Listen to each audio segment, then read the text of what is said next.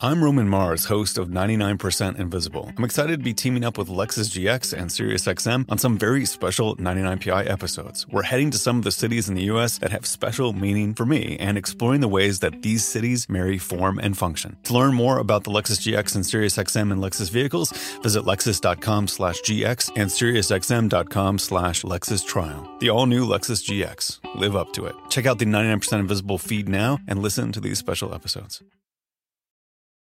Is America's primary system working? Is the Electoral College still the best process for electing a president? Could a third party candidate ever be successful? In a new season of You Might Be Right, former Tennessee governors Bill Haslam and Phil Bredesen gather the country's top experts to explore these issues and more as we approach the 2024 presidential election. Listen to You Might Be Right, a new podcast from the Baker School at the University of Tennessee, available now wherever you get your podcasts. Welcome to The Megyn Kelly Show, your home for open, honest, and provocative conversations.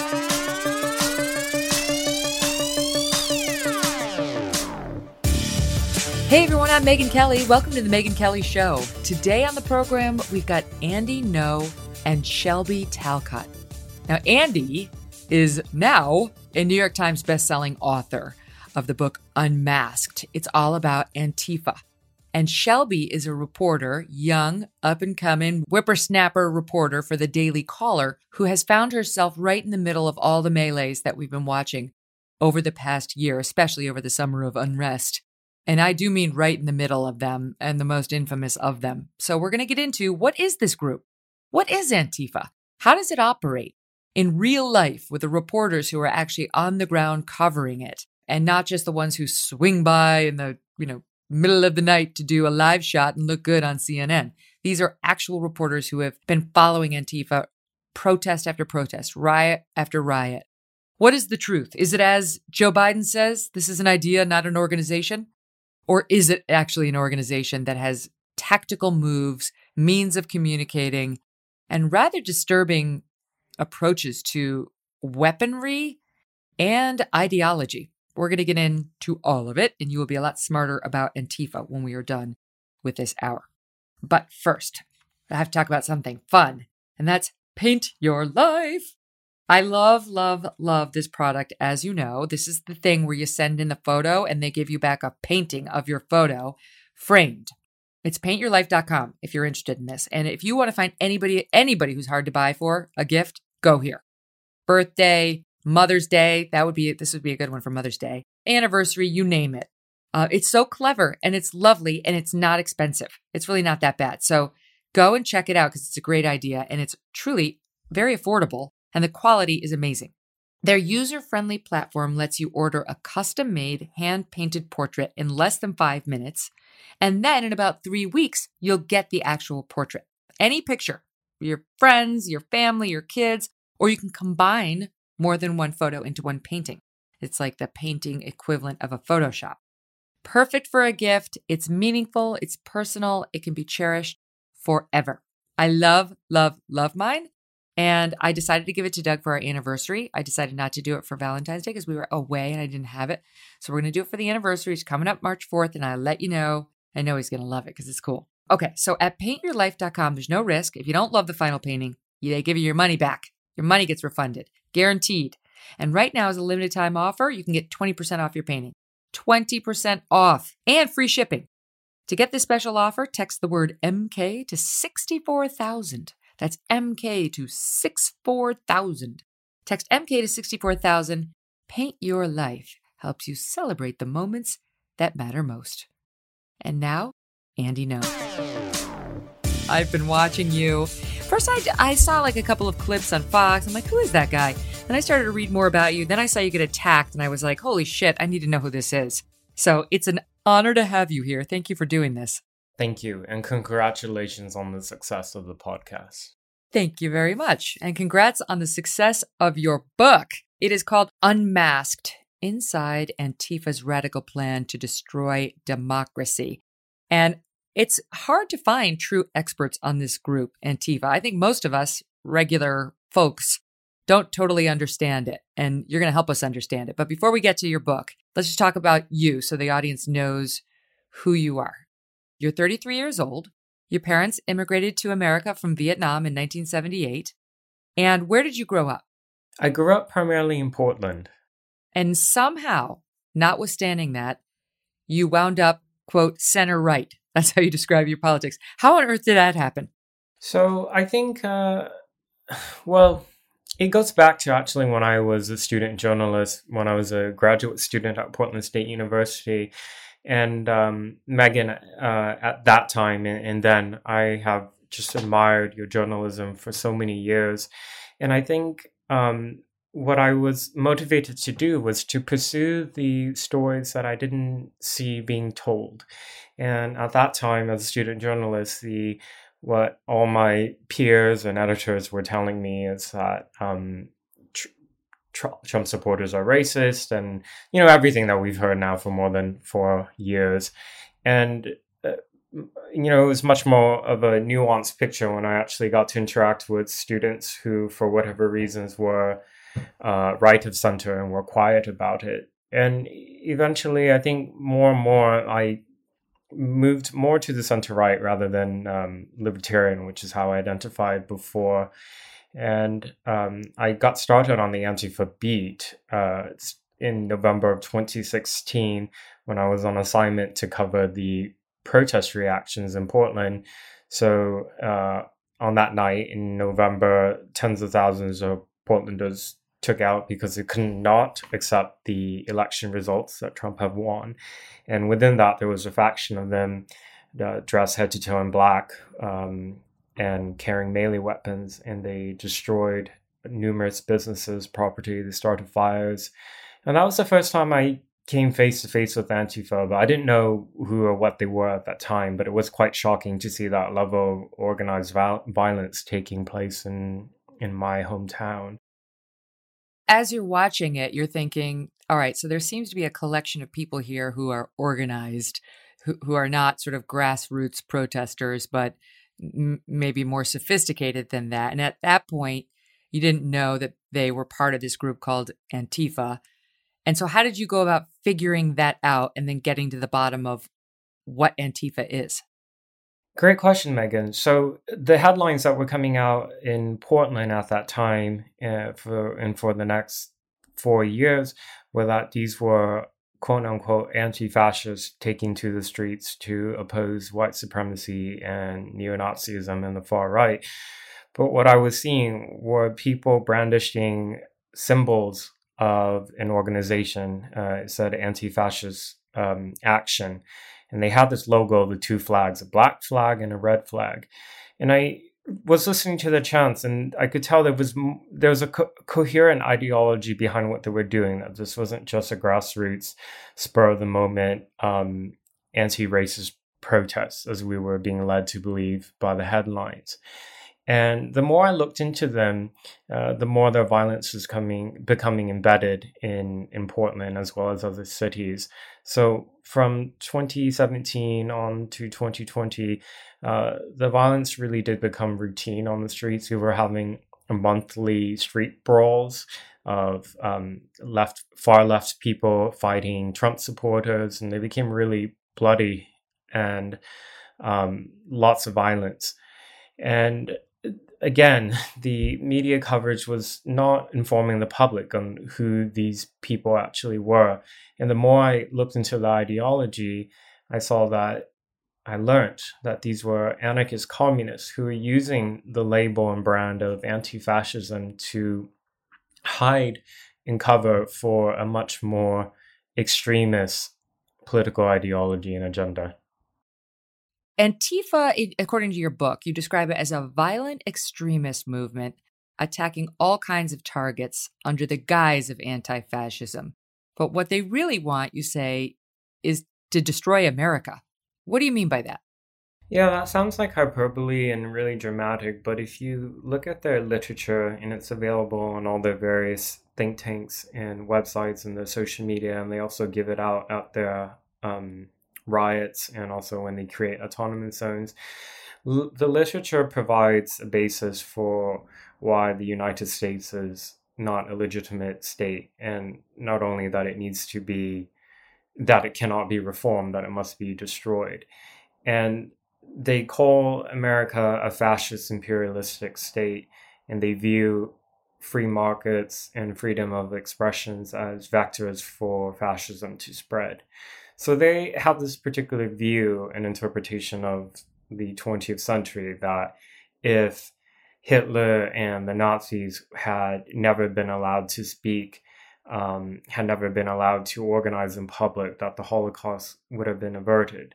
So they hold a very um, extreme view, as you see, and they're not just anti freedom of expression. They believe that the response to ideas that they don't like is to respond using violence against their targets. And so were they were they like were they lying in wait all this time? I mean, I'm sure they existed prior to this summer of unrest, but describe what they were doing prior to that. Antifa in the United States have been around since the 80s, and the original first Antifa started in the interwar years in Germany during the, the Weimar Republic, and the capital A Antifa, and it was a paramilitary group of the German Communist Party. And at that time, the people that they were calling fascists weren't just the brown shirts, but also the Social Democrats, the governing center left party. So, from its inception, this label of fascism has always been applied to any political opponent. And when East Germany was created as a, a communist state after World War II, they actually instituted some of this so called anti fascist ideology at the state level. And what they developed was essentially they called America and the West uh, um, fa- uh, fascism. Uh, when they built the Berlin Wall, it was called the anti-fascist defense barrier. So this whole there's decades going back of history of how anti-fascism, quote unquote, doesn't mean actually what it sounds like. How, but rather to the far left, it, it's applied not just to liberals, but anybody who is a political ideological opponent to them. Mm-hmm. So if you if you don't want to destroy America, you're on the enemies list. So so I don't know. Maybe it's just me because I don't remember hearing that much about these guys prior to this summer. And then it was like they were everywhere. And then there was a real question about how much of the violence at these BLM riots we saw was caused by BLM protesters and how much was caused by Antifa. Do you have any any sense for that? Because I, I I read in one of the unkind. And not surprisingly, your book is not being nicely reviewed, even though it's at the top of the bestseller list, right? Because, of course, the leftist media doesn't like anything talking about Antifa. But I read a stat in one of those articles that said um, the Center for Strategic and International Studies uh, came out finding that Antifa had, quote, a minor role in the violence that did occur over the summer of unrest, most of which was driven by a local autonomous group of actors and that the organization's threat was relatively small. Do you agree with that?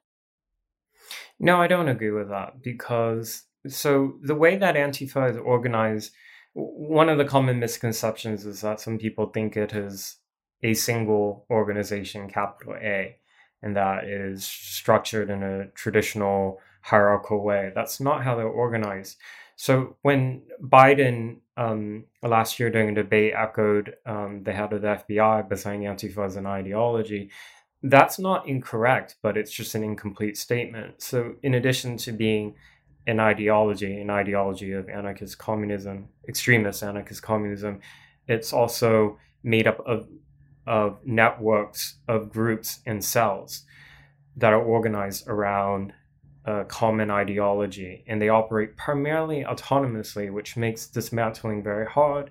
Their mm-hmm. communications are done on encrypted chats like ch- chat chat applications like Signal. So there's always plausible deniability for their involvement, and usually.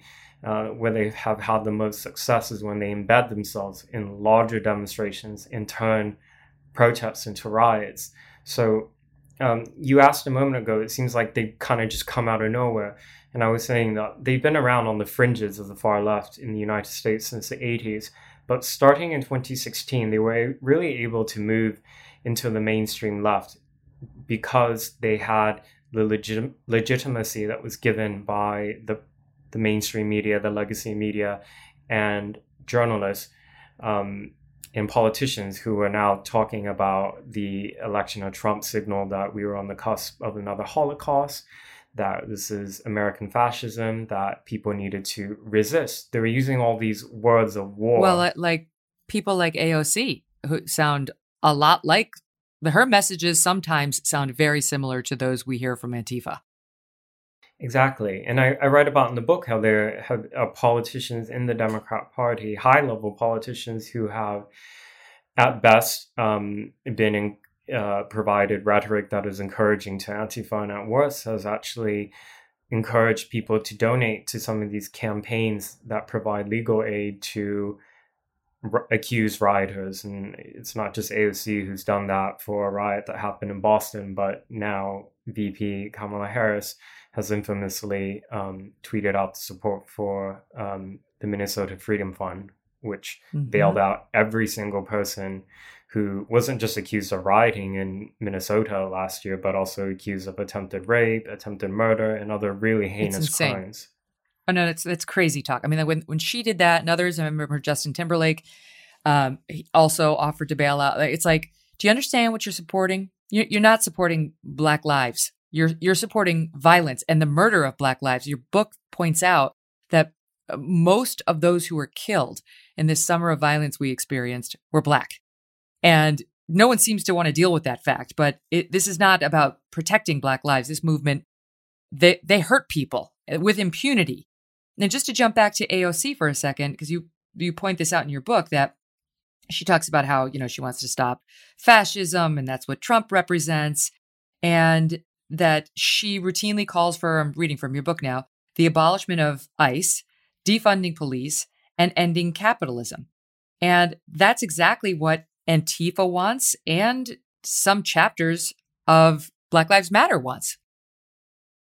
Exactly. So the Antifa had some like longer term goals. Abolishing the U.S. is obviously quite a grand goal, but they they have certain things that they are doing in the meantime, and one of which is to completely delegitimize the rule of law, which is why they're attacking a lot of these in- institutions that represent like border enforcement, police, etc.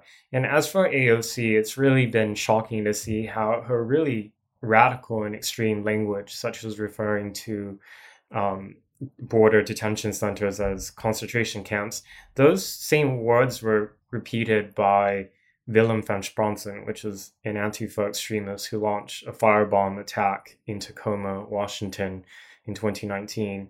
Uh, he came armed with a rifle and homemade incendiary devices and blew up a vehicle and tried to blow up, according to police, a 500 gallon propane tank that was attached to the building and he was shot dead. And he left behind a manifesto that, in part, quoted from AOC. Um, so it's, but again, these politicians who are now focusing on language and incitement uh, around Trump, they're never held accountable for their incitement to violence. Mm-hmm. And so, so you point out in the book that there's a relation, of course, because we saw Antifa coming out at the BLM protests over the summers. You know, the, the riots, what turned into riots. That's where Antifa gets involved. Um, and there's a quote in the book from Patrisse Cullors, one of the one of the founders of BLM, saying, "Our task is not only to abolish prisons, policing, and militarization." We must also demand reparations. She called the United States the most extensive purveyor of human rights atrocities at home and abroad, and called for the dismantling of the United States, basically. This is the quote um, abolition means no borders. Abolition means no border patrol. Abolition means no immigration and customs enforcement. I mean, that sounds like AOC. AOC sounds like Antifa. And these sort of the, the BLM, the, the Antifa protesters, some of these far left Democrat politicians are, it's no accident that they have the same messaging and that we're hearing more and more about these mantras. And sure enough, like legitimate politicians push for the elimination of ICE, right? And like Joe Biden completely changing our border policy now that he's taken over. And I and I just wonder whether you think they've made huge progress over the past six months. They have. I think um, people fail to recognize how um, wise some of the Antifa thinkers actually are in some of the strategies. Obviously, the media focuses a lot on the the street violence because it's visceral and shocking when it's caught on video. But the street violence is actually just one part of what they do. The ideology also includes things about trying to attack from within uh, using in some cases legal democratic pro, um, election uh, election process. So you have people elected to city councils um, uh, in Portland, in Seattle, in Minneapolis, and other cities who are echoing Antifa propaganda talking points about abolishing police, essentially mainstreaming their ideology. That's the most important thing that they're doing um, in having allies who are elected officials is mm-hmm. this mainstreaming because Antifa they're so extreme that they have to be whitewashed and legitimized in the wider left to in order to be able to be palatable and to be able to introduce their ideology incrementally to people and to radicalize them. So it's it's been no surprise that they've been able to sort of just explode as an American phenomenon four years ago because we were being fed day in and day out that we were now living under American fascism and that people had to resist by any means necessary. And all the political violence that was being done on the, the left um, was being incrementally tolerated. I, I was really right. disturbed initially when um, people were celebrating um, the punch a Nazi memes. I mean, at that time, I recognized that it's um, you know can be easy to to to sort of just turn a blind eye when like an odious pers- odious figure gets punched, right? But the messaging behind that was that it was okay to inflict violence against people who are quote unquote Nazis. And you saw this label of who is a fascist or a Nazi being applied very, very broadly, uh, which led to more violence throughout the next few years. And then through 2020, in my view, we had insurrections attempted in parts of uh, American urban areas, and it was all excused and kind of now being. I feel like we're being gaslit. It's like all the focus on the 6th of January has overlooked the violence that was magnitudes larger, not just in terms of deaths and injuries, but the destruction to livelihoods and billions of dollars to the American economy that's no accident. That's that's no accident. That's what the Democrats wanted, and that's what the media wanted was to move on from the rioting and the death that we saw over the summer and move back to a place that they feel most comfortable, which is blaming Trump supporters for being racist, white supremacist, awful, terrible people. And and you know, you point out correctly, I think, how these goals, Antifa's goals and some of the BLM goals um, have backfired, we've seen already, right? You had Minneapolis and its attempt to defund its police fall apart entirely. Already they're reversing it. Portland, Oregon, you point out in the book, they, they someone thought it would be a good idea to dismantle the quote gun violence reduction team. Someone's like, get let's get yeah, those guys trying to reduce gun violence, get rid of them. And guess what happened when they did that? Why don't you tell the audience? Yes, we had skyrocketing um, shootings in Portland in unprecedented, unprecedented levels in recent decades for shooting homicides. And this is not a phenomenon that's unique just to Portland, it's across America. Like, there are really severe consequences to this implementation of the BLM Antifa agenda. And what they're trying to do is really to destabilize local areas and to create power vacuums. Like this whole this wholesale demoralizing of police has had really profound effects. I think you can look in in the Pacific Northwest, which is where I'm most familiar. You're having like low record levels of low number of officers, record high numbers of resignations and early retirements, and even when police want to respond to riots that are happening on the streets, which are still happening to this day in Seattle and Portland, there is just not the resources to respond. So people are really suffering. More with Andy in just one second, but first, we are just a few days away, people, from Blinds Galore's huge friends and family sale, where everything will be 50% off. You can get your free samples today, so you'll be ready for the biggest sale of the year when it starts Tuesday, March 2nd. Have you been wondering what to do with that window? You get blinded by the sun off of all that snow? Well, this is your chance to get high quality, custom built blinds, shades, or shutters from Blinds Galore. It's a family owned and run company. It's been doing this for over 20 years, led by a mom daughter duo that truly wants you to love your view. The experts at blindsgalore.com know how to get you a designer look without a designer price. And you can do it all right from home. Just take your measurements, customize them online, their new Build a Blind tool will let you create and customize your window treatments. So you'll be able to see exactly what they look like right on screen before you press buy. If you've got any questions, Blinds Galore's expert customer care team has covered over 2 million windows and they'll be very happy to help you every step of the way. It could be intimidating, right? Like, how do I do the measurement? What do I include the frame? What do I, right? They're going to walk you through all that. They've, they've idiot proofed it. So somebody like me can make it happen. Um, you can do it either online or over the phone, whichever you prefer. So order your free samples today. So you will be ready when their friends and family sale starts March 2nd, and everything will be up to 50% off. Visit blindsgalore.com and let them know I sent you. That's blindsgalore.com. And they're out there not just looting and burning things, which is bad enough. I mean, they're they're burning police headquarters, city buildings. This is not this this is legit. I mean, there absolutely could be loss of life and there has been. But I was shocked to see in the book some of the tactics that they use and the the weapons that they that they work that you wouldn't know as a, a weapon, like the umbrellas, the water bottles. Can you just talk a little bit about the weapons that they they bring with them? Yeah, so to put this into context, so people are very familiar with what happened on 6th of January in Capitol Hill.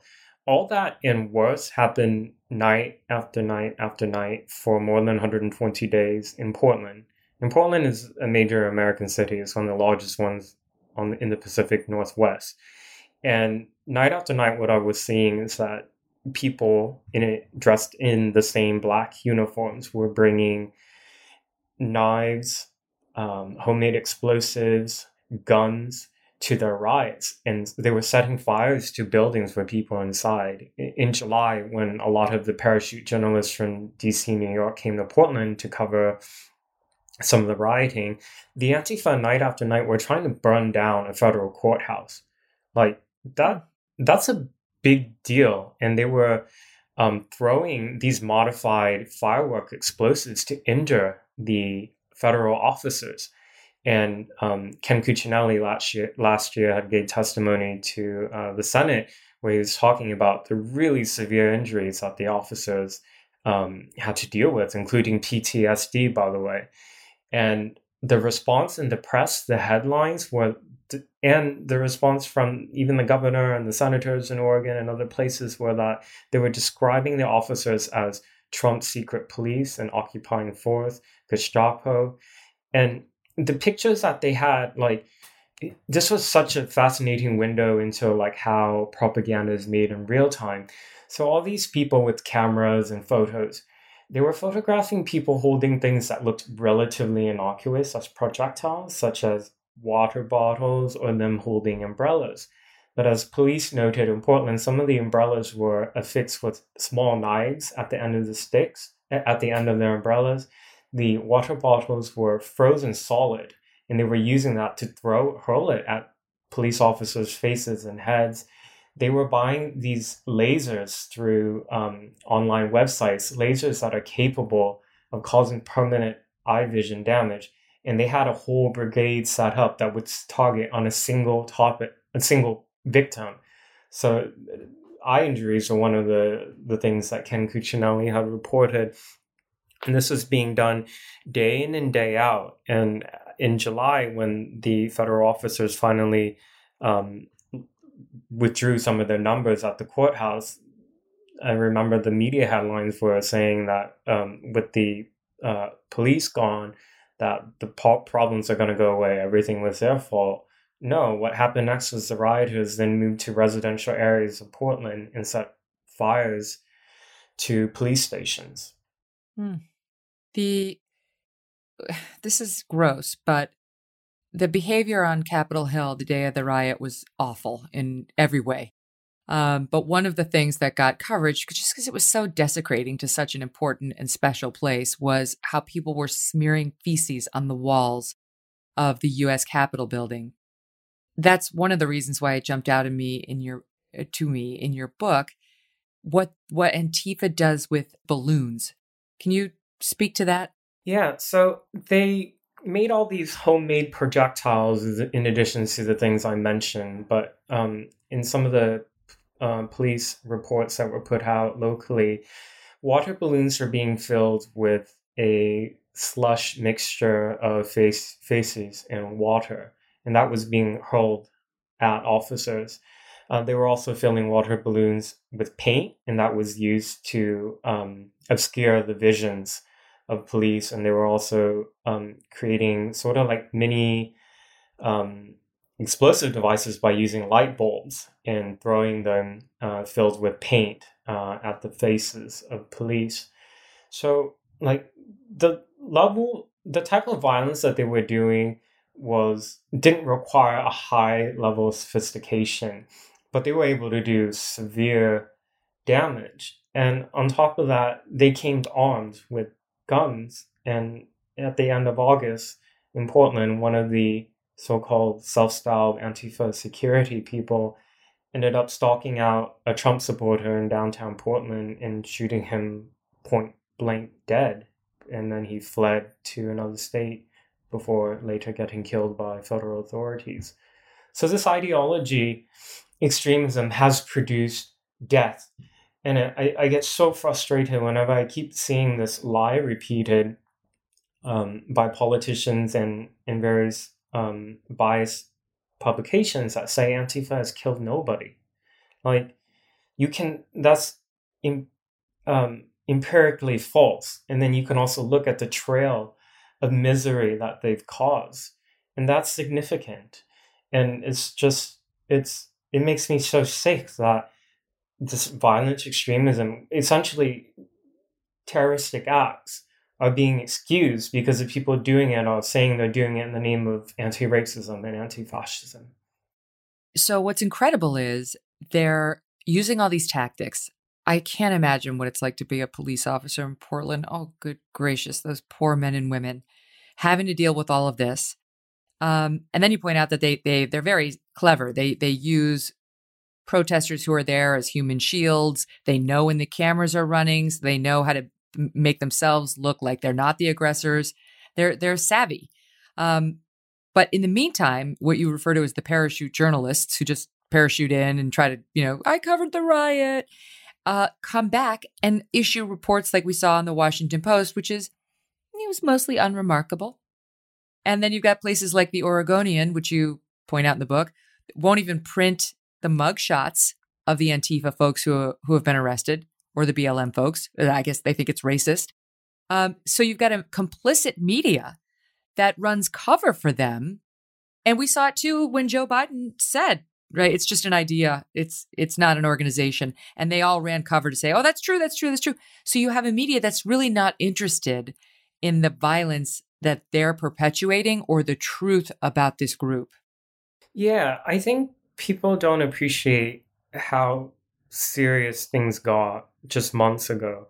I mean, BLM and Antifa extremists in Seattle, which is the largest city in the Pacific Northwest, they actually took over six blocks of city property and created a hard border with checkpoints that were manned by their security who were brandishing semi auto rifles and pistols and other things and they created essentially a hostage situation for the thousands of people who lived in that area. And that was allowed to go on for three weeks by the mayor of Seattle and the governor of Washington state.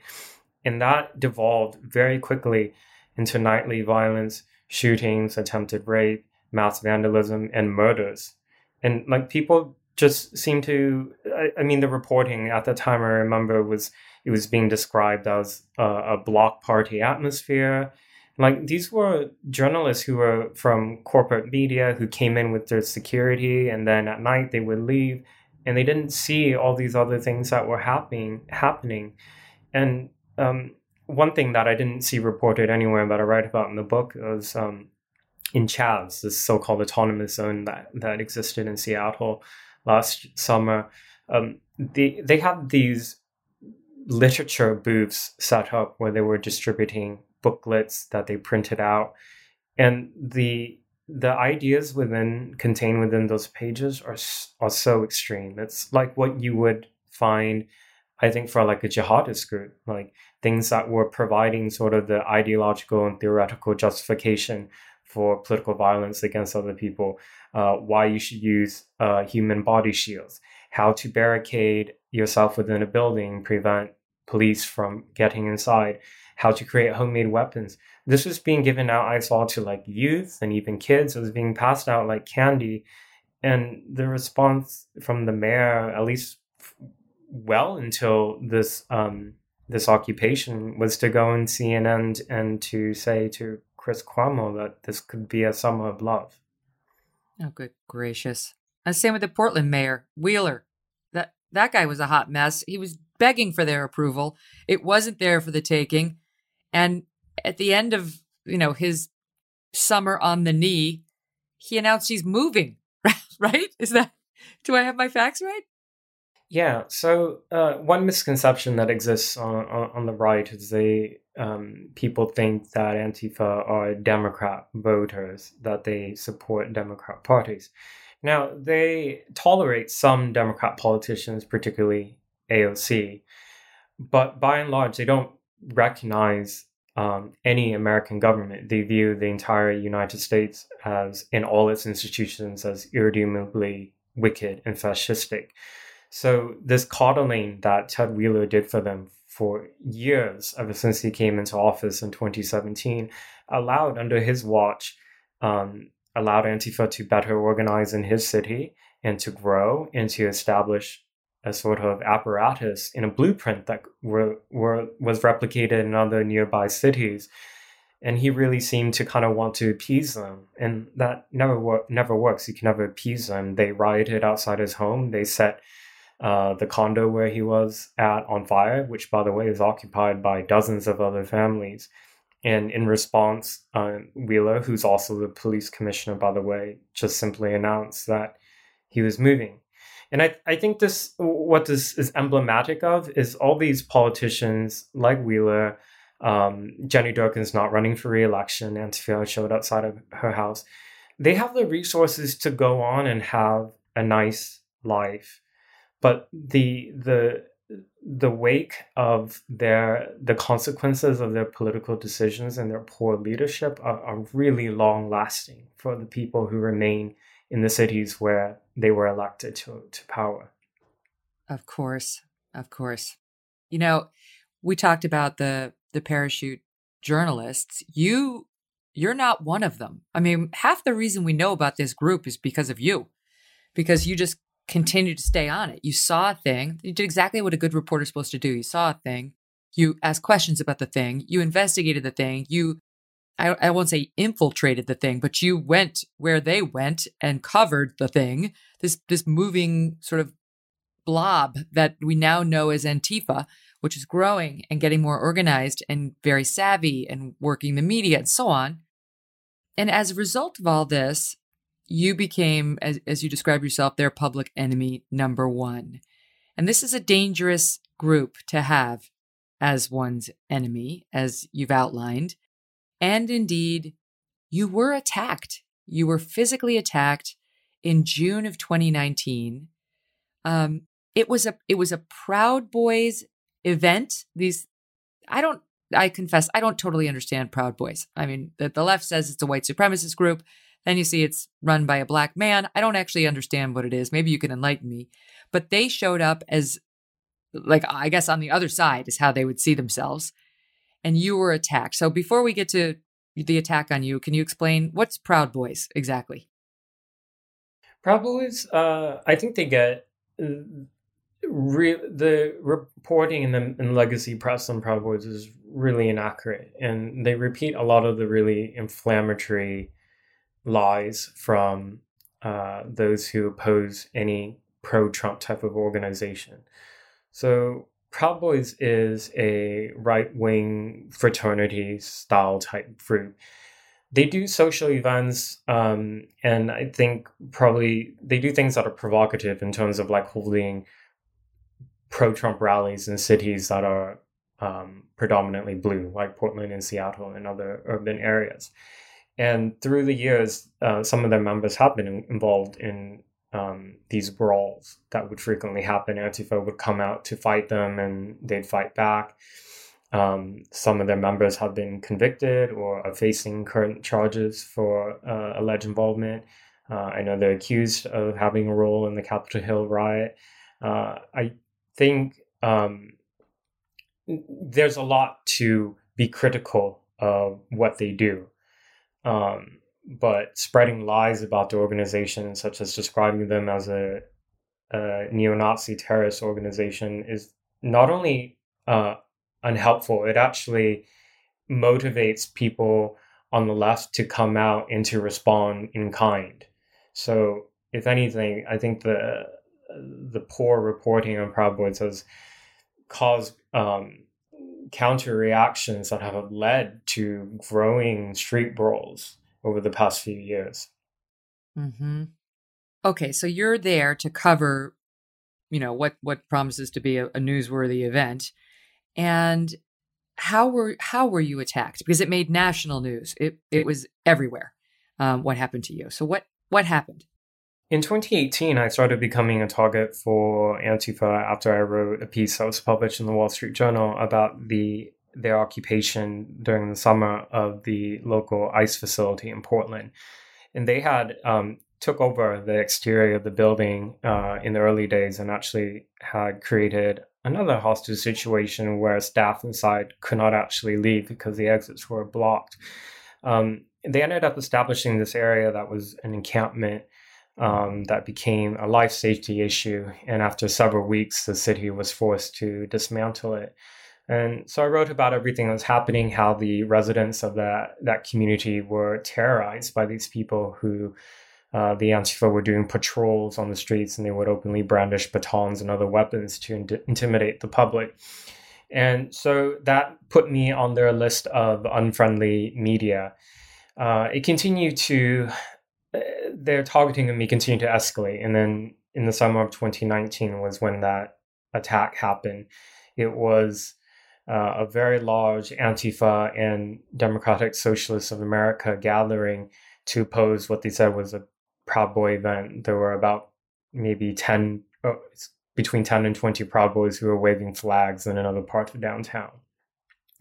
And I came there, as I had done many times, to document a newsworthy event that was happening uh, in public with my cameras. And uh, halfway through the day, um, I just I was punched repeatedly in the head suddenly and kicked.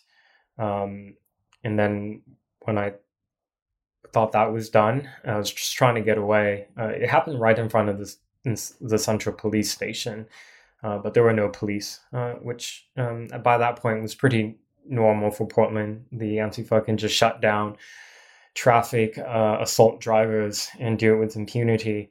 Uh, but as I was trying to walk away, that's when they threw all these liquids on me to blind me uh, and to humiliate me. And that's the photos and videos you see of me covered in all that stuff. Um, nobody's been arrested over that. It's been uh, more than a year and a half since that happened. Um, and the, the violence in Portland has continued to to escalate. My, my warnings to uh, public officials about this threat that we were facing were ignored, and I mean, mm-hmm. it gave rise to their four month campaign of terror last year. What what was in the quote milkshake that they threw on you? I actually don't know. So the Portland police at that time had put out uh, a tweet based on intel they received that some of the uh, milkshakes may have been tainted with quick drying cement. Uh, but they never collected a sample, so it was never definitively confirmed. And so um, I had abrasions all over my face, and the liquids were seeping in, and it really it felt like a burning sensation. And I know that quick drying cement can be caustic, um, but I also had cuts all over, so I don't know which was which. Um, I was hospitalized. I had a brain hemorrhage, um, but I assume that was because of the repeated um, punches to the head and to the mm-hmm. eyes that they cause. Mm. Can I just ask you because one of the more infuriating things I've read recently is the LA Times review of your book, your best-selling. It's number five now on the on the nonfiction hardcover New York Times list, despite boycotts, despite so much pushback for people who didn't want this book to see the light of day. It's it's risen to the top. And this LA Times book review, it will surprise no one that they didn't like the book, right? Given all the discussions we've had. But this guy, and I, you know what? I don't always name the journalists. I don't know. It's almost like a professional courtesy. I just, when you call somebody out by name, yeah, I just, from my, for me, that's a higher bar. You have to be a real prick for me to mention you by name. Um, his name is Alexander Nazaryan, N A Z A R Y A N. And he's talking about this incident. And let me just read you part of what he writes. Ngo's fame, such as it is, stems from a June 2019 Donnybrook in Portland, in the course of which Antifa activists assailed him with a thrown milkshake. Ngo claimed the milkshake contained concrete. Far more likely, it was a vegan blend, heavy on cashew butter. Screw you, Alexander. I guarantee you weren't there, had nothing thrown on you, and had no injuries. Instead, you sat in some wingback chair made out of leather, trying to find fault with somebody else's on the scene reporting who got attacked and was hospitalized. Okay, so that's just an aside. Then he goes on and says, Ngo was punched and kicked as well. He claims to have suffered a cerebral hemorrhage. The violence was obviously criminal. What goes unmentioned is that Ngo had a history of embedding with right wing groups including, according to persuasive allegations he has denied, the white supremacist outfit Patriot Prayer that provoke Antifa into the very fights Ngo then films. Get it?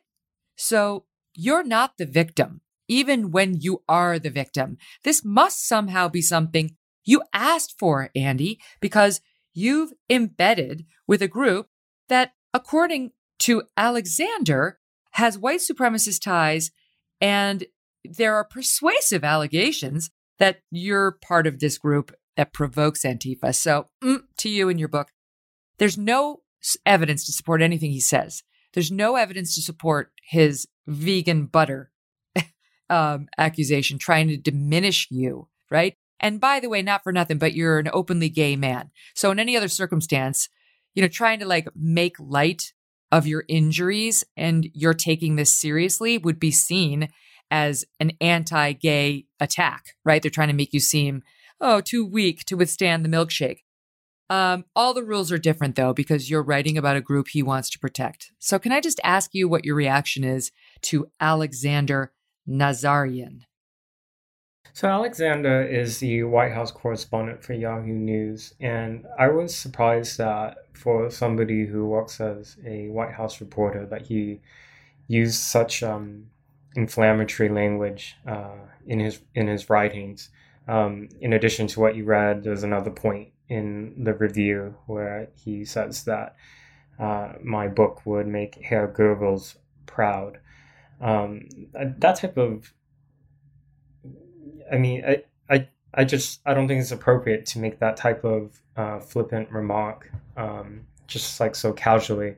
Um, I mean, soon after he wrote that review, he had a piece come out in the Atlantic where he was um, describing himself, essentially comparing himself as a White House correspondent under the um, Trump administration as somebody who was like a World War II soldier in Europe. So, you know, these are people who think um, so highly of themselves and they think they're so brave and diminish um, the works of other people that they look down on.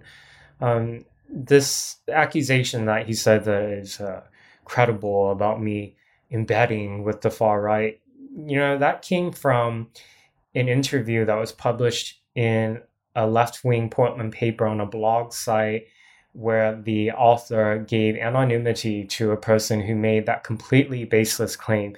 And I have absolutely no way of confronting my uh, accuser.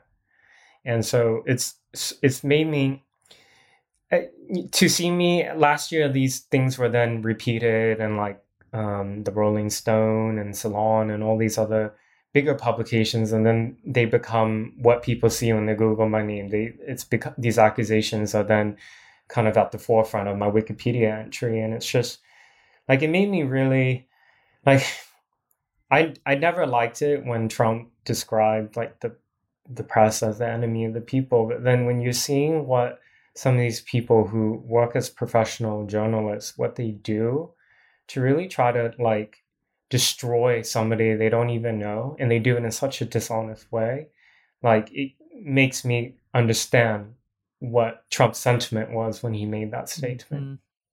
I don't know anything about Patriot Prayer or what they stand for. I know they're some right wing group and that they've been involved in some attacks. But the what I'm objecting to is the attempt to tie you to them when, as far as I can see, the evidence is simply that you covered them. And I I read Reason magazine all the time. Robby Soave over there is really great in his reporting, and he said he watched the video repeatedly uh, of you, eh, like with this group. This is the evidence of your, you know, support for this group. And um, he says, this is quoting from him the message coming from left of center media was clear. Patriot Prayer planned this CIDR riot attack. Ngo was tactically involved, and this video proves it. The problem, of course, is that the video, which mostly depicts a small group of people standing around, discusses which side of the street they should walk on when and if they approach Antifa, and conversing with the undercover reporter proves nothing of the kind. He says, I have watched this thing from start to finish five times, and it does not even establish that the group of right wing agitators planned an attack, let alone that Ngo was aware of such a plot. Indeed, the Portland Mercury article that received such rave reviews from the Daily Beast, Vice, Media Matters, and others makes little effort to explain what was so damning about the video. Like, what? So, on this, they try to diminish you, they try to discredit you. And why? Because you've had the, the guts to get in there and report on this group in a way they find objectionable. I just, even when you're the subject of violence, they they mock you. It's it's wrong. Thank you for giving me the opportunity to explain this particular uh, smear that has been used to try to discredit me. And thanks for looking further into it because most people don't. They just see the headlines from Salon or BuzzFeed or Daily Beast or Rolling Stone, and then they think that it's true. And um, it's you know, I as a as a journalist who started off as a student journalist, I, I made many mistakes on how to issue corrections before and all that. That's part of what it means to to be a journalist and a reporter. Uh, it's just it it's so frustrating that because of these smear merchants who work in the press, like they define you around um, mistakes that you acknowledge and correct, whereas what they do and their friends and allies, they can essentially f- fail upwards and nobody mm-hmm. bats an eye. Well, and I think it, to your credit, you're open in the book about how you've struggled for most of your life, as you put it, with crippling chronic depression. You're a human being. You, you can be hurt. You can have a brain hemorrhage when you get attacked. You can find it humiliating, whether it's vegan whatever the asshole said, or concrete. You can be dealing with the difficulties of life, of being a center right guy living in Portland, of cancel culture, all of it, and still find the courage to go report on very controversial groups in a way that is big and bold. And I just feel like your humanity is ignored throughout it, it's ignored. And even when you're at your most vulnerable, we all saw the videotape of you and it didn't even capture the whole attack.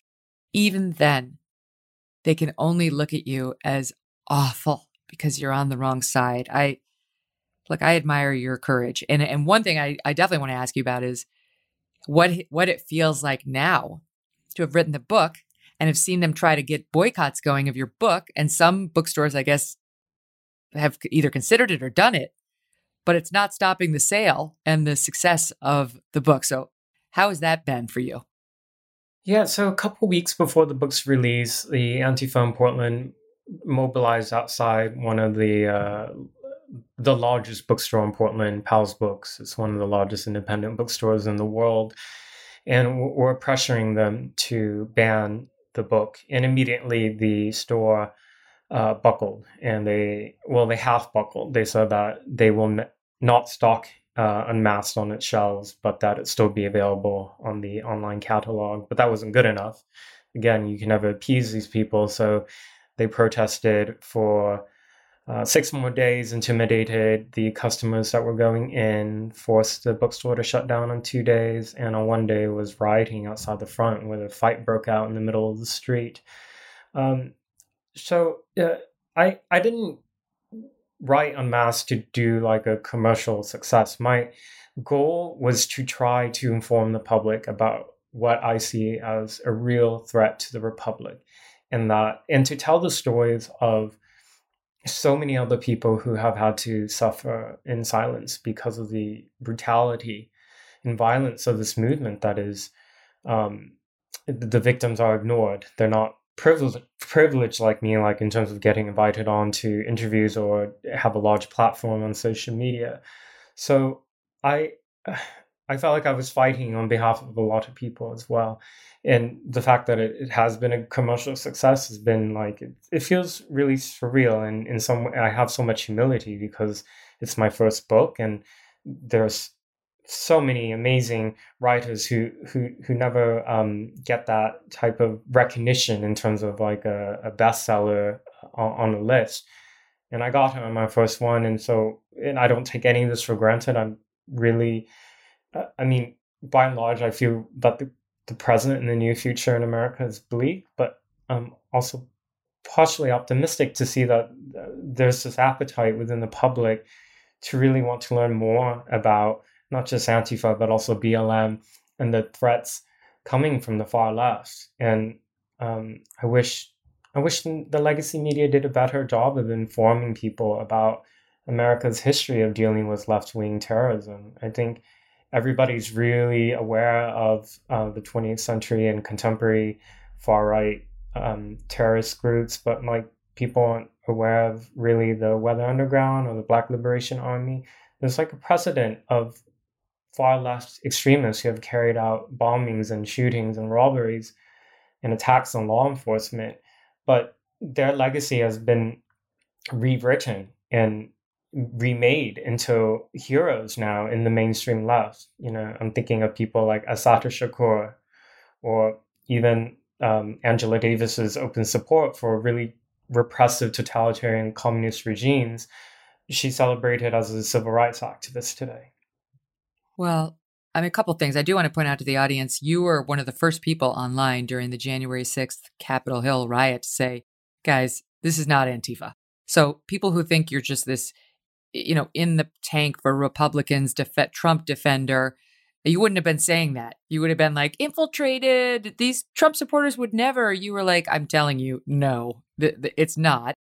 Um, but to your second point about the Weather Underground and their influence in this group, because it's well documented in your book that there is a healthy presence there or unhealthy presence uh, of influence. Uh, Bill Ayers was, of course, it was his living room from which Barack Obama, in part, launched his political campaign. He, that's that's partially true. He did have a cocktail party for a young Barack Obama before he decided to run for office. And Bill Ayers um, ran the Weather Underground. He founded the the Weather Ground, and not for nothing, but people ask me all the time, like, you know, what what interview do, are you most proud of? It's that one. Go to YouTube, Google Megyn Kelly, Bill Ayers. Forgive my weird hair that day and enjoy that interview because it's awesome. If I do say so myself, he came into the lion's den not knowing what the hell was about to happen to him. And I was fair, perfectly fair. I didn't confront him with any gotchas other than quotes from his own writings, his own books.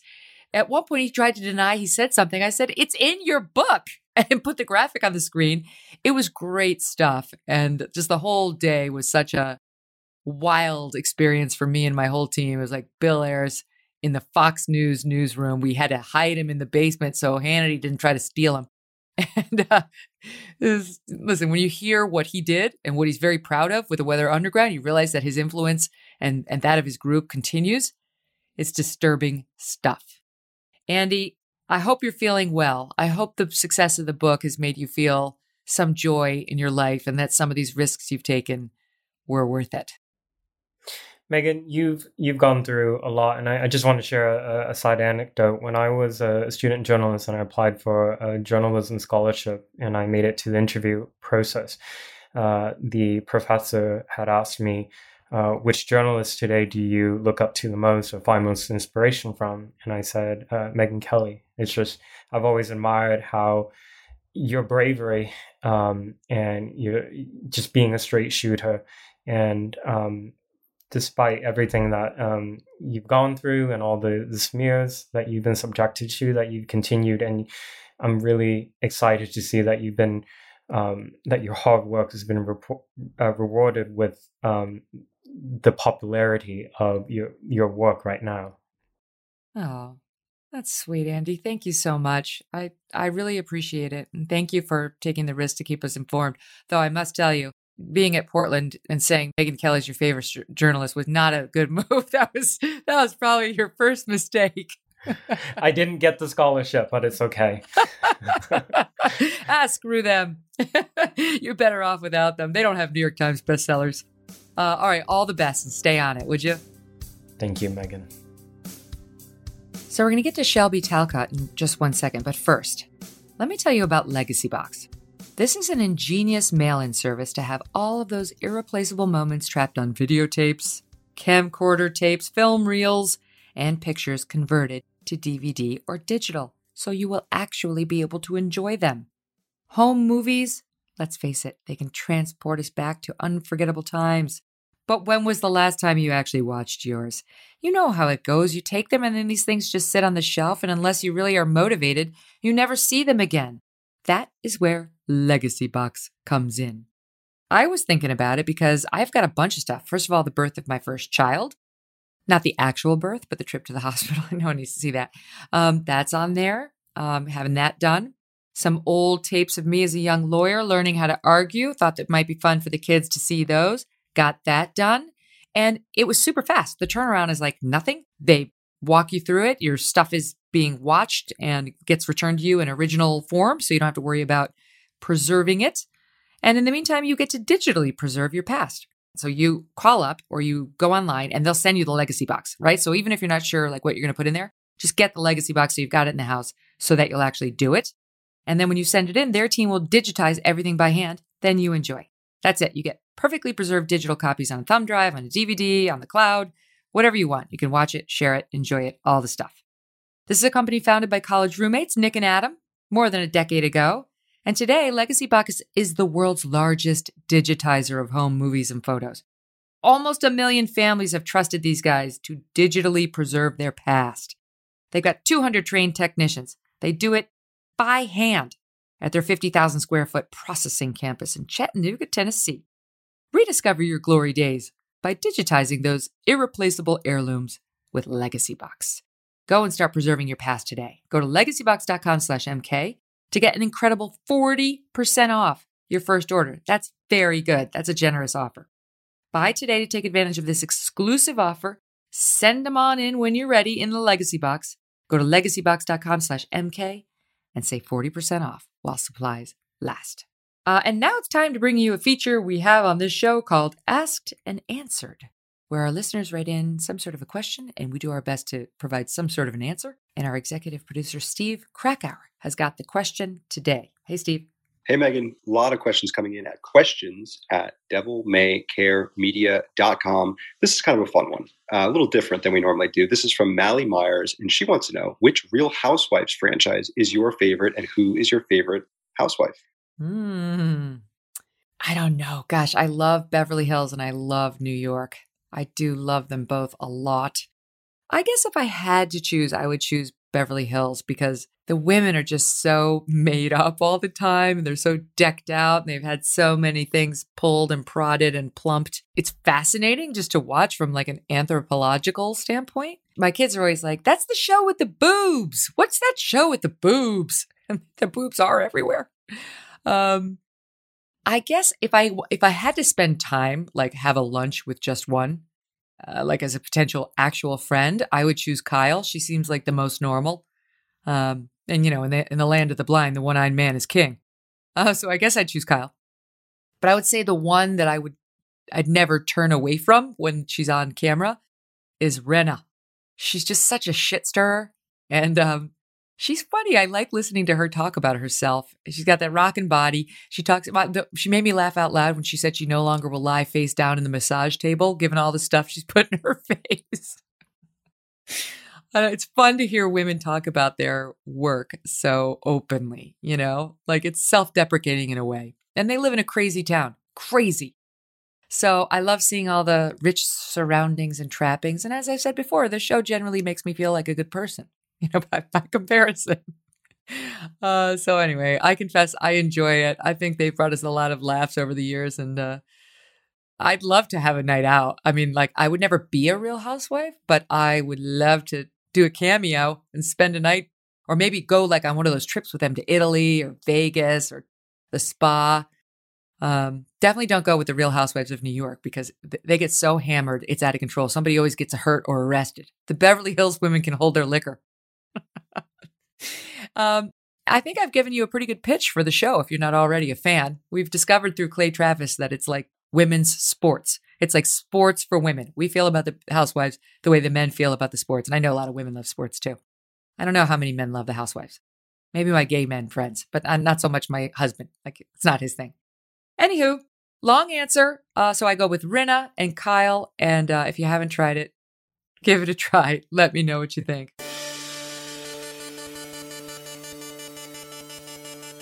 Shelby Talcott, great to have you here. How are you? Good. How are you? Thanks for having me. My pleasure.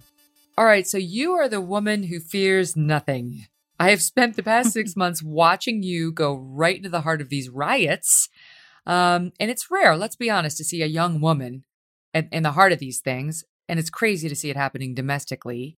Have you been fearful doing this? I would say I haven't been. There have definitely been times where I've been nervous or I've sort of realized that, you know, the situation's escalating and I definitely know the dangers behind it.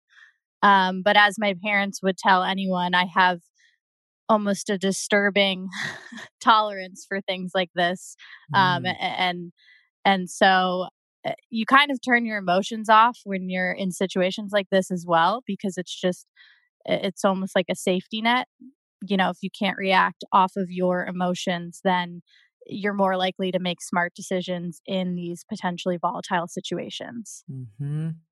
Reminds me of when I was first learning to be a reporter and I was still a practicing lawyer and I was just shadowing one of the real reporters at um, the Chicago NBC affiliate out there. And, you know, you just shadow, you just, you're just like a little barnacle who watches the, the reporter do her job. And we approached a subway train, it was the L out in Chicago. The doors open and a bunch of police ran off of the subway train or the train car, guns drawn. And I ran to the side to give them a path and then went to get on the train. And the reporter was like, What are you doing? I'm like, Something's going on. We got to, like, let's get out of here. She's like, You're a reporter. We run toward the action, not away. like, go follow the police. Let's let's see what the story is. I'm like, oh, okay, I gotta totally adjust my instincts. You seem to have come by it naturally because I see you out there with Richie McGinnis, who I had the pleasure to meet with you. You guys came to interview me. Uh, and I don't is he a mentor to you? Is he showing you the ropes or are you learning them together? So Richie's been in the game for a little bit longer than I have been, but we're sort of it's me, Richie, and Jorge Ventura. There's a third third reporter who comes out on the ground with us. And we've sort of, throughout the past year, become just like a team essentially. Um, and we've traveled together a ton. I mean, I, I think I spent more time with Richie last year than I did with my boyfriend. Um, luckily, they're best friends, so that was totally fine. But but seriously, you know, like we we traveled together and went through these experiences together. So we really are, you know, a team and and it's crazy how close you get to to people when you have to go through these things together. Well, and they, and they really have been life or death situations. I mean, even potentially for you guys. And the one that stood out to me as I watched your reporting was what happened in Kenosha. It was after the Jacob Blake shooting. This is the shooting in which Kyle Rittenhouse was involved, the 17 year old. Some describe him as a vigilante. Um, he's been charged with multiple counts of murder. He shot and killed two people. The third was injured, um, but didn't die, right? I think. Um, yep. And you guys were right in the middle of that whole thing. I mean, can you just walk us through, just summarize that experience for you as a reporter and, and whether you thought your own life was in danger? That was probably the scariest moment that I had in 2020. And it wasn't even scary in terms of, wow, there's someone shooting people. I I was so I've never been so scared before to for somebody else, you know.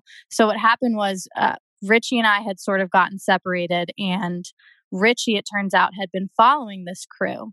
Um, and I was I was on the phone with Richie, and he he very abruptly was like, you know, I got to hang up, and he hangs up on me, and naturally, I'm like, well, what the hell? Why would you? You know what I mean? I was like, well, yeah.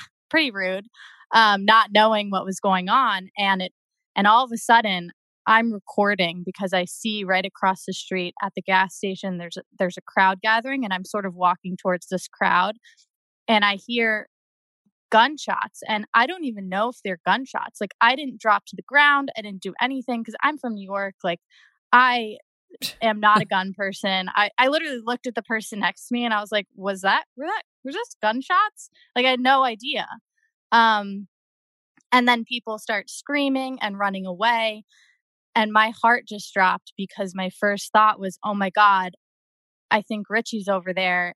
And I start sprinting across the street towards where the guns, you know, the gunfire just just come from.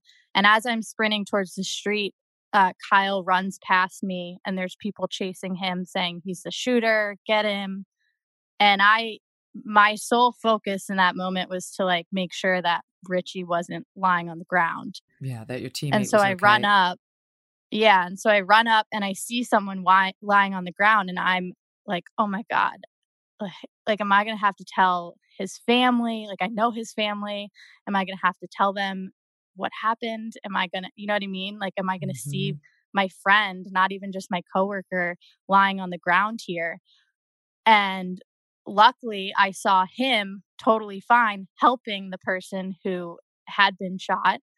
Um, eh, but I just remember for like those 30 seconds, I was, I don't think I've ever been as nervous. And it wasn't mm-hmm. even for my own safety. It was just, you know, the thought of having to see that and having that happen. Of course. So we did get lucky there. Just to take a step back, I mean, now we know it's it's so crazy to know and the reports were out there, but refused, you know, the media refused to cover them. Jacob Blake was armed. He was shot by police because he resisted arrest. He um, had a knife on him and he wasn't compliant, and the and the police had a reasonable fear for their own bodily safety. It was a justified shooting, and um, he he lived, but he was paralyzed, and he since has admitted that he had a weapon on him and that it was a dumb thing to do. Yes. Um, I, I, it's so that's that's why we had protests in Kenosha, Wisconsin that resulted in several deaths. So this is what brought you there is the riots that ensued, the the shooting of Jacob Blake and Kyle Rittenhouse was sort of this kid who saw the police standing down in city after city as they were being ordered to in some of these democratic cities by their mayors. Um, and he and a bunch of others decided they were going to sort of step in. And he showed up with a with a with an EMT kit. He was ready to perform, you know, life-saving work as, as a medical aid if necessary, which he didn't necessarily have the training for, and also with an AR-15 to protect others, protect himself, what have you. He wound up shooting three people, killing two of them. And he's been charged. His defense attorney says it's self defense. And the, the tape seems to suggest it was self defense, but the jury will have their say. You can't tell everything based on tape. Anyway, you're in the middle of all of it. And now, when you look back at that, Shelby, now when you understand the facts as I've tried to lay them out, what's your perspective on what happened in Kenosha in those weeks after Jacob Blake? I think it was totally preventable on multiple levels. To be clear, a 17 year old should never be out at a, you know, volatile riot with a gun. You know, like like that yeah. alone should probably not have happened, and I don't I don't totally. think that many people are arguing that it should have. Like, absolutely not. But also, there's been this rush to decide what happened in situations like these before we actually know all of the facts and and kenosha is just one example there's been others. Um, but but the blm groups the antifa groups they don't they don't necessarily wait for the facts they just see okay a black person has been shot by police let's you know what i mean? Let's mm-hmm. let's get it started. Uh, and so i think it could have been pre- could have absolutely been prevented had people just waited for the facts to come out but yep. we've seen it time and time again and and i think that i don't think that this will change. No one's waiting for the facts to come out. It's it's a rush to judgment and this is what happens. So how are you how are you able to tell when you're out there covering these things whether you're dealing with antifa or just blm protesters who have turned into blm rioters it's really hard to tell, to be fair. And that's why I sort of try not to declare that a group is Antifa when I'm reporting necessarily, unless they say it. Um, because at this point, all of the protesters and rioters are generally wearing black. They're all covering their faces because of COVID. Um, and that used to be Antifa shtick right? They yeah. they would be the ones wearing black, they would be the ones covering their faces, but now eh, you know BLM is doing it too. Uh, but generally, the BLM groups will continue to chant BLM phrases, and eh, they do keep that sort of motto throughout. Whereas the Antifa groups I've found eh, abandon that those BLM talking points, and it turns into just screw the police and destroying things with sort of no rhyme or reason. There's no I, there's no meaning necessarily behind it not that you know the meaning gives you the right to destroy property but what's your experience with antifa ben do, do you are they especially dangerous? Are they just like the regular rioters for lack of a better term? I think that they can definitely be more dangerous. So antifa in my experience they are like watching you you know? They learned our faces they learned where we were um, they would follow us on twitter and on social media to figure out where we were going and then they'd send out eh, they're organized you know? So they'd send out notifications to their other antifa members and they'd be like look out for you know shelby talcott she's on the ground in portland this week. Uh, and then there's a targeted effort to prevent people from filming. If you if they catch you filming something that's bad you know they'll literally it's it you know you can that's dangerous if they catch you filming.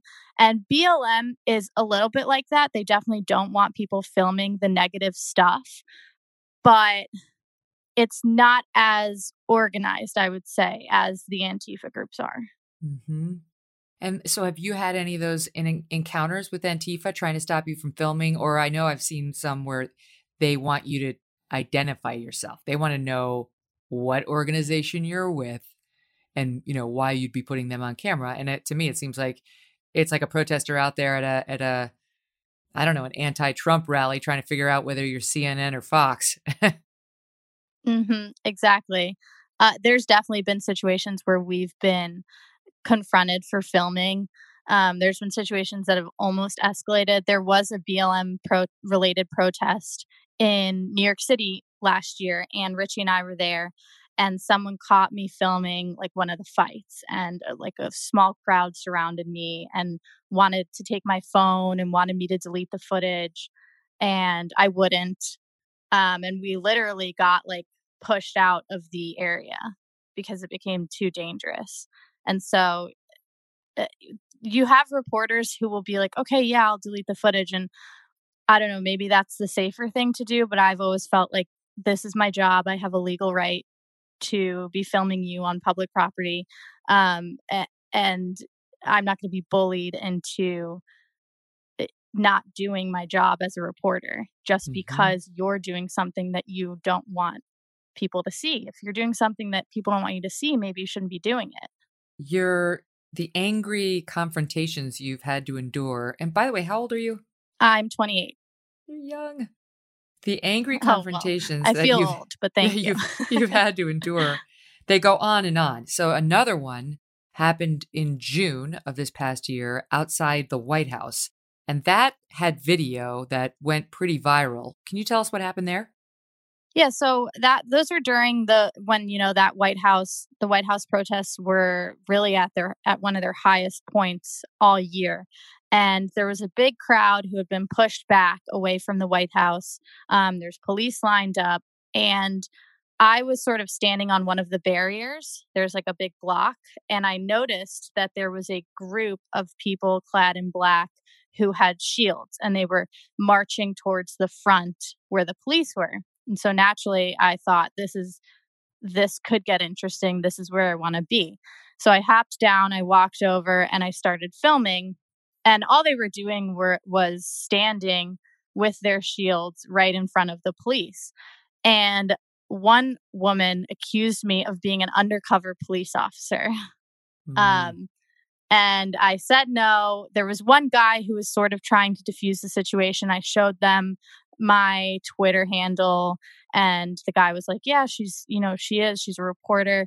Um and they were relentless though these other these other people and they started shoving me they started trying to get me out of the area they started to grab my phone um, one girl like literally grabbed my phone and was on the ground as other people were pushing me trying to grab it and one of my coworkers i remember seeing him literally prying each of her fingers off of my phone because my phone's my lifeline with these mm-hmm. things.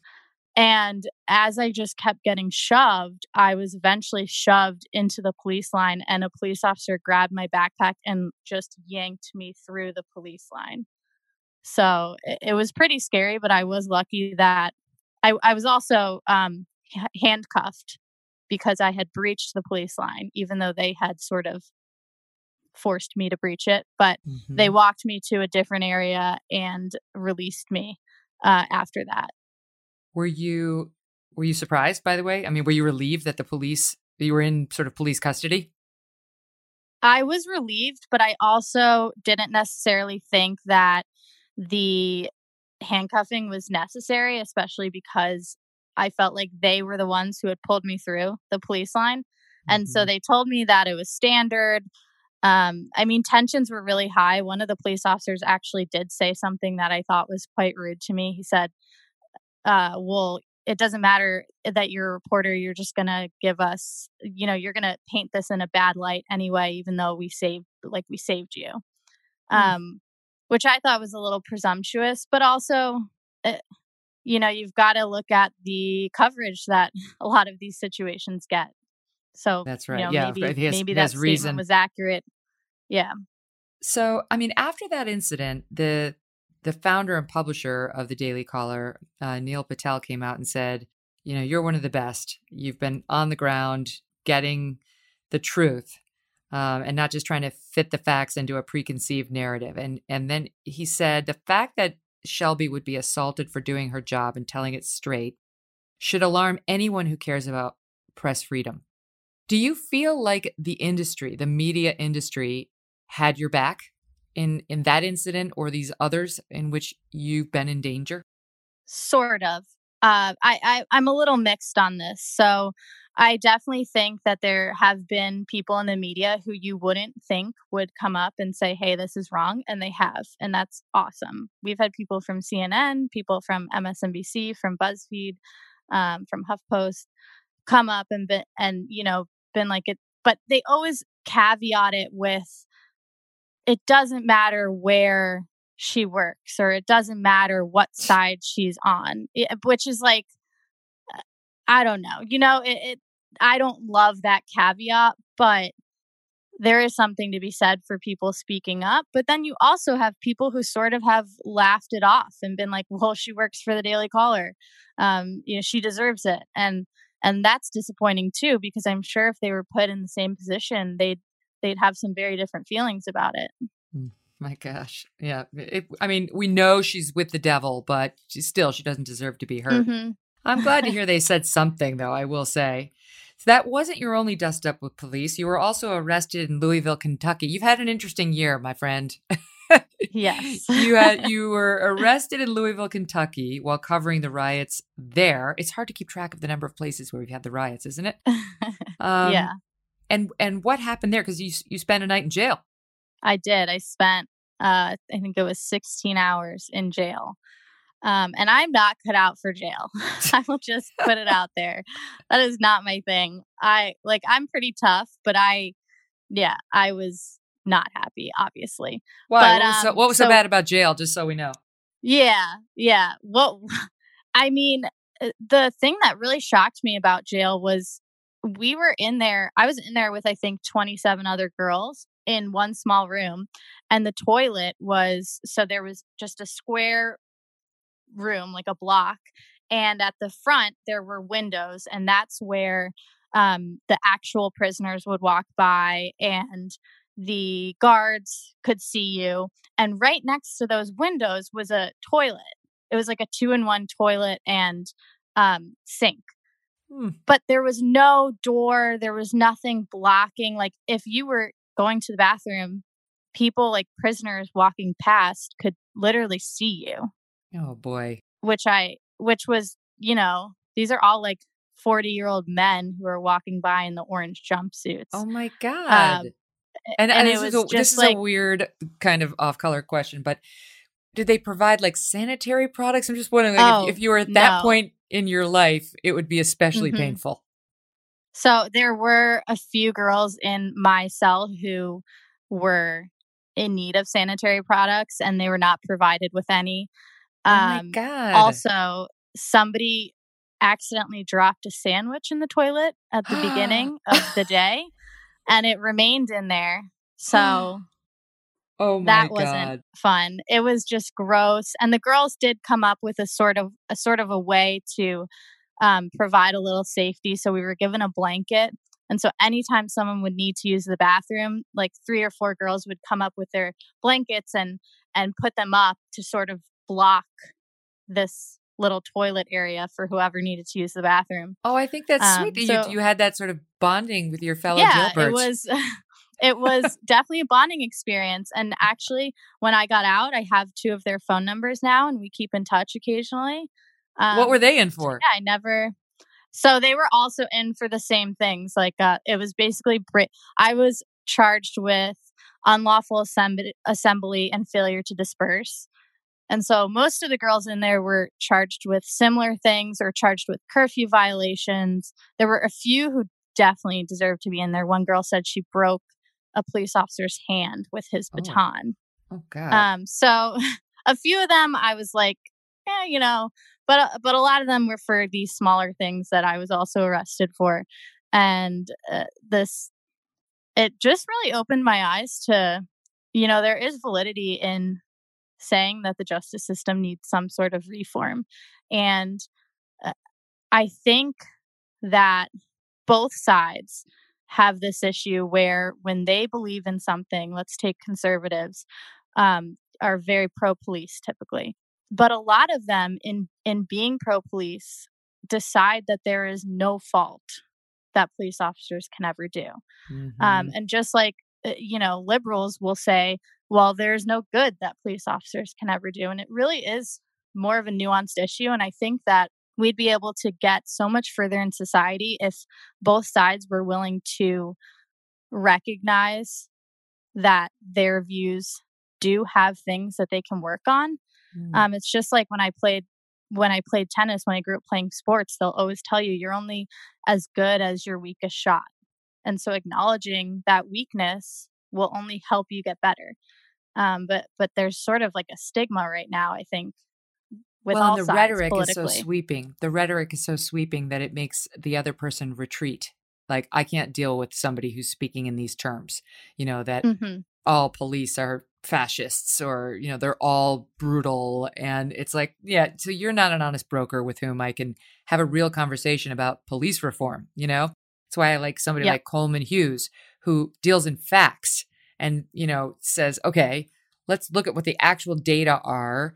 And then let's also consider testimonials from young black men who have had nothing but negative experiences with cops, short of getting shot, right? We got to look at the realities of what happens prior to a fatal shooting. It's it's not it's not all well and good just because the number of shootings has gone down. And it is true that mm-hmm. the media has inflated, you know, individual cases as though they're representative of police, you know, as a whole. But anyway, yeah. When the rhetoric is so sweeping, you think, uh, and I'm out. You know, and so to your point, like there, and I would say this too: if you've ever had a negative encounter with a cop, you're a lot more open minded to the thought that cops can be bad. Yeah, I mean, it's like it's absurd to think that every single cop in America is good and should be a police officer. It, I mean, it, it's the same as every job, right? There are journalists who probably shouldn't be journalists. There are pilots who probably, you know, shouldn't shouldn't be pilots.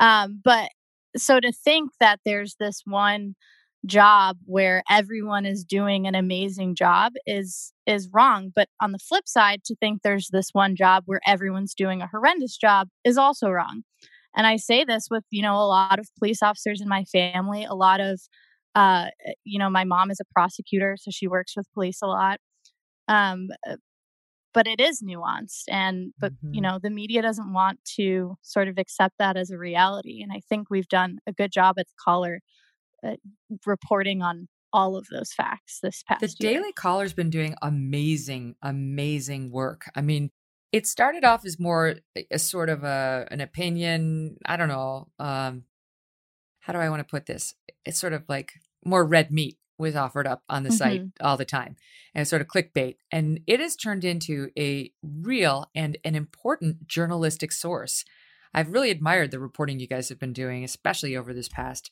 six to nine months when you've put your lives in danger. Um, so, so what's next? Do you think, having covered the the summer of unrest, you know, been up front with Antifa and the other rioters, do you think it's done? Do you think it's over now that Trump's out? I think it's going to slow down. Um, but I'm not quite sure it's going to end because if you look, these groups really don't like Joe Biden and Kamala Harris either.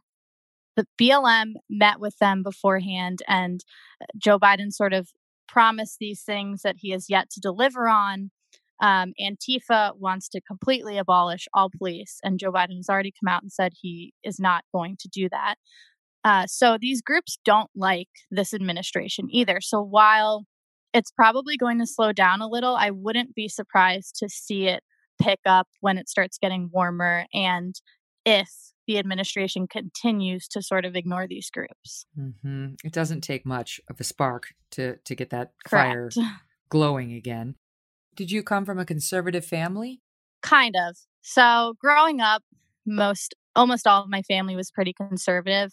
Uh, when I when I was probably 15 or 16, I would say that began to shift. I have a, a very liberal sister. I have a very liberal dad.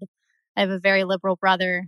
Um, one of my other brothers is a little bit more liberal. My third brother's pretty conservative. My mom's pretty conservative. So we're very divided politically. Mm-hmm. So it makes for interesting Thanksgiving dinners. I'm sure that's true. And but I think it's interesting that you went out to Iowa too, because I think spending four years in the Midwest like that, I guess it could be helpful. I mean, every university is a liberal bastion, but I would imagine Iowa maybe less so.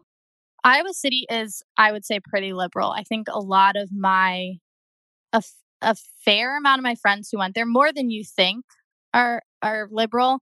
Although I do know a lot of like the guys who played on the men's team who are from the Midwest are pretty conservative.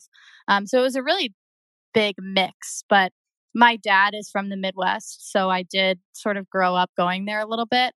Um, but it, it was definitely a shock coming from New York. It's definitely different. How do you think that's affected you? Like living in Iowa, having lived in New York City, and having come from a big family where the politics are very diverse?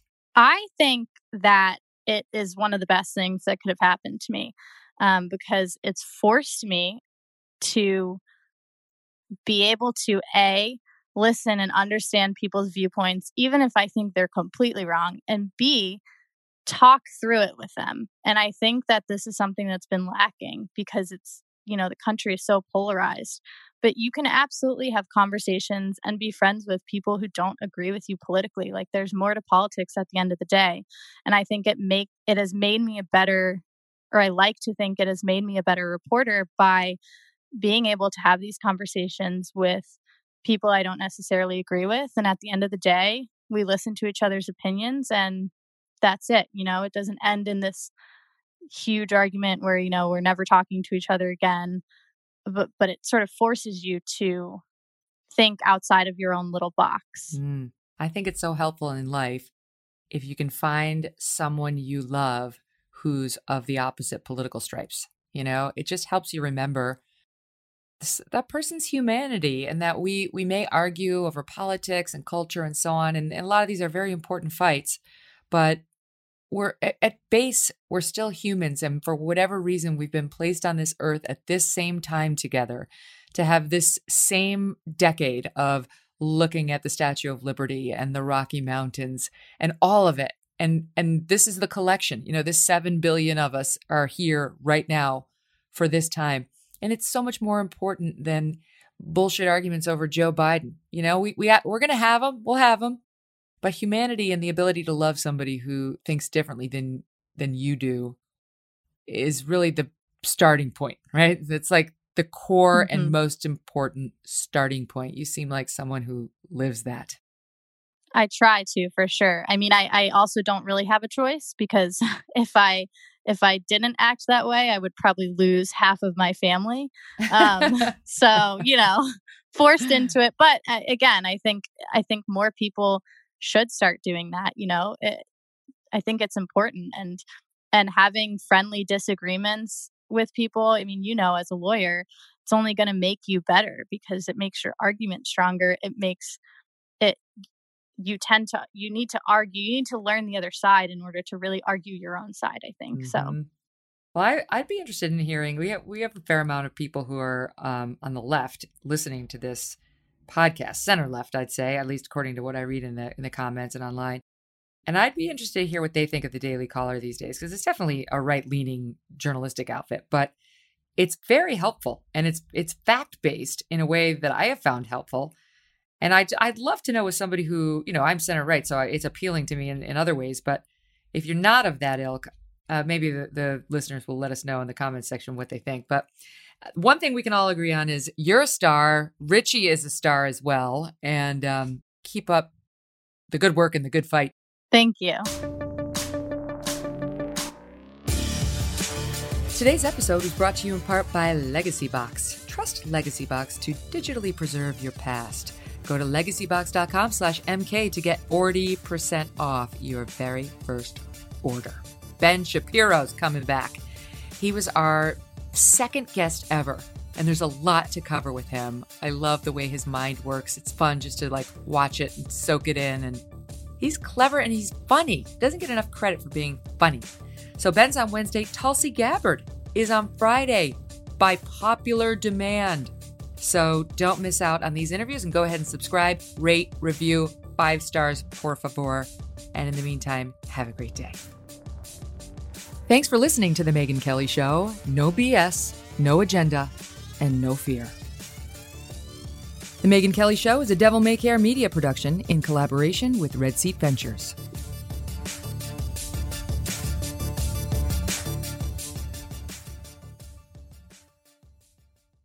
Is America's primary system working? Is the Electoral College still the best process for electing a president? Could a third party candidate ever be successful? In a new season of You Might Be Right, former Tennessee governors Bill Haslam and Phil Bredesen gather the country's top experts to explore these issues and more as we approach the 2024 presidential election.